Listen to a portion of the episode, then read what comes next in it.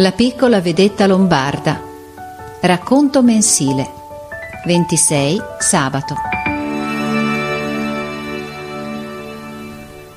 Nel 1859, durante la guerra per la liberazione della Lombardia, pochi giorni dopo la battaglia di Solferino e San Martino, vinta dai francesi e dagli italiani contro gli austriaci, in una bella mattinata del mese di giugno un piccolo drappello di cavalleggeri di Saluzzo andava di lento passo, per un sentiero solitario, verso il nemico, esplorando attentamente la campagna.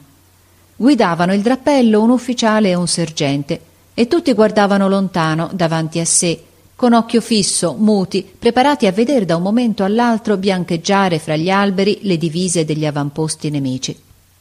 Arrivarono così a una casetta rustica, circondata di frassini, davanti alla quale se ne stava, tutto solo, un ragazzo d'una dozzina d'anni, che scortecciava un piccolo ramo con un coltello per farsene un bastoncino.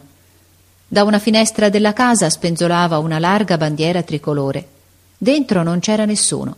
I contadini, messa fuori la bandiera, erano scappati per paura degli austriaci. Appena visti i cavalleggeri, il ragazzo buttò via il bastone e si levò il berretto. Era un bel ragazzo, di viso ardito, con gli occhi grandi e celesti, coi capelli biondi e lunghi. Era in maniche di camicia e mostrava il petto nudo. Che fai qui? gli domandò l'ufficiale fermando il cavallo. Perché non sei fuggito con la tua famiglia? Io non ho famiglia, rispose il ragazzo. Sono un trovatello, lavoro un po' per tutti. Sono rimasto qui per veder la guerra. Hai visto passare degli austriaci? No, da tre giorni.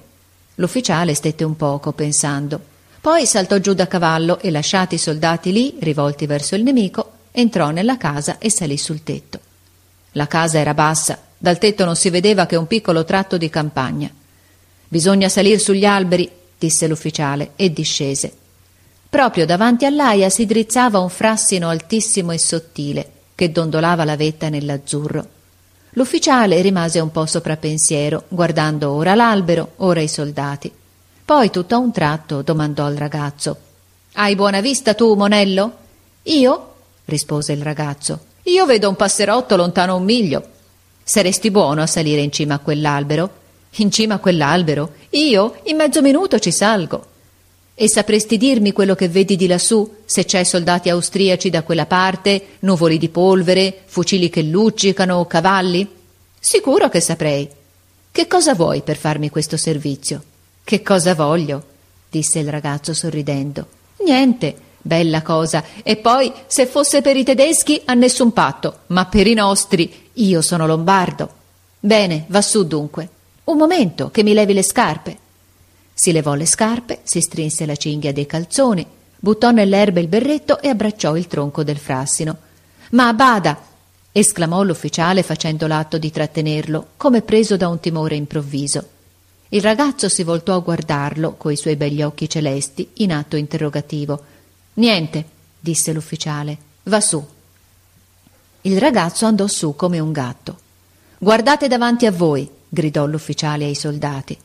In pochi momenti il ragazzo fu sulla cima dell'albero, avviticchiato al fusto, con le gambe fra le foglie, ma col busto scoperto, e il sole gli batteva sul capo biondo che pareva d'oro. L'ufficiale lo vedeva appena, tanto era piccino lassù. Guarda dritto e lontano! gridò l'ufficiale. Il ragazzo, per veder meglio, staccò la mano destra dall'albero e se la mise alla fronte. Che cosa vedi? domandò l'ufficiale. Il ragazzo chinò il viso verso di lui e, facendosi portavoce della mano, rispose Due uomini a cavallo sulla strada bianca. A che distanza di qui? Mezzo miglio. Movono? Son fermi. Che altro vedi? Domandò l'ufficiale dopo un momento di silenzio. Guarda a destra. Il ragazzo guardò a destra, poi disse Vicino al cimitero, tra gli alberi, c'è qualche cosa che luccica. Paiono baionette. Vedi gente? No, saranno nascosti nel grano. In quel momento un fischio di palla acutissimo passò alto per l'aria e andò a morire lontano dietro alla casa. Scendi, ragazzo! gridò l'ufficiale. T'han visto, non voglio altro, vien giù. Io non ho paura, rispose il ragazzo. Scendi, ripeté l'ufficiale. Che altro vedi a sinistra? A sinistra? Sì, a sinistra. Il ragazzo sporse il capo a sinistra.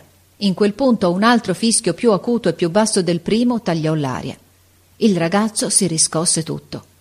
Accidenti! esclamò. L'hanno proprio con me. La palla gli era passata poco lontano. Scendi! Gridò l'ufficiale, imperioso e irritato. Scendo subito, rispose il ragazzo. Ma l'albero mi ripara, non dubiti. A sinistra vuole sapere? A sinistra, rispose l'ufficiale. Ma scendi. A sinistra, gridò il ragazzo sporgendo il busto da quella parte. Dove c'è una cappella, mi par di veder. Un terzo fischio rabbioso passò in alto e quasi ad un punto si vide il ragazzo venir giù, trattenendosi per un tratto al fusto e dai rami, e poi precipitando a capo fitto con le braccia aperte. Maledizione! gridò l'ufficiale accorrendo. Il ragazzo batté la schiena per terra e restò disteso con le braccia larghe, supino. Un rigagnolo di sangue gli sgorgava dal petto, a sinistra. Il sergente e due soldati saltarono giù da cavallo L'ufficiale si chinò e gli aprì la camicia. La palla gli era entrata nel polmone sinistro. È morto, esclamò l'ufficiale. No, vive, rispose il sergente. Ah, povero ragazzo, bravo ragazzo, gridò l'ufficiale. Coraggio, coraggio. Ma mentre gli diceva coraggio e gli premeva il fazzoletto sulla ferita, il ragazzo stralunò gli occhi e abbandonò il capo. Era morto. L'ufficiale impallidì e lo guardò fisso per un momento. Poi lo adagiò col capo sull'erba. S'alzò e stette a guardarlo. Anche il sergente e i due soldati, immobili, lo guardavano. Gli altri stavano rivolti verso il nemico. Povero ragazzo, ripeté tristemente l'ufficiale. Povero e bravo ragazzo.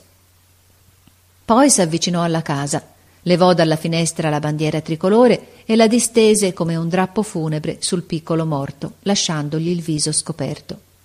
Il sergente raccolse a fianco del morto le scarpe, il berretto, il bastoncino e il coltello. Stettero ancora un momento silenziosi. Poi l'ufficiale si rivolse al sergente e gli disse Lo manderemo a pigliare dall'ambulanza. È morto da soldato. Lo seppelliranno i soldati. Detto questo mandò un bacio al morto con un atto della mano e gridò A cavallo. Tutti balzarono in sella, il drappello si riunì e riprese il suo cammino. E poche ore dopo il piccolo morto ebbe i suoi onori di guerra.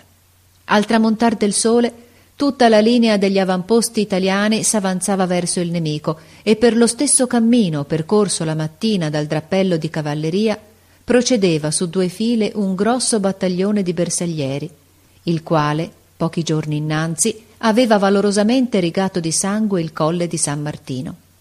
La notizia della morte del ragazzo era già corsa fra quei soldati prima che lasciassero gli accampamenti. Il sentiero, fiancheggiato da un rigagnolo, passava a pochi passi di distanza dalla casa. Quando i primi ufficiali del battaglione videro il piccolo cadavere disteso ai piedi del frassino e coperto dalla bandiera tricolore, lo salutarono con la sciabola e uno di essi si chinò sopra la sponda del rigagnolo, che era tutta fiorita, strappò due fiori e glieli gettò. Allora tutti i bersaglieri, via via che passavano, strapparono dei fiori e li gettarono al morto. In pochi minuti il ragazzo fu coperto di fiori e ufficiali e soldati gli mandavano tutti un saluto, passando. Bravo, piccolo Lombardo! Addio, ragazzo! A te, biondino! Evviva! Gloria! Addio! Un ufficiale gli gettò la sua medaglia al valore, un altro andò a baciargli la fronte. E i fiori continuavano a piovergli sui piedi nudi, sul petto insanguinato, sul capo biondo. Ed egli se ne dormiva là, nell'erba, ravvolto nella sua bandiera, col viso bianco e quasi sorridente, povero ragazzo, come se sentisse quei saluti e fosse contento d'aver dato la vita per la sua Lombardia.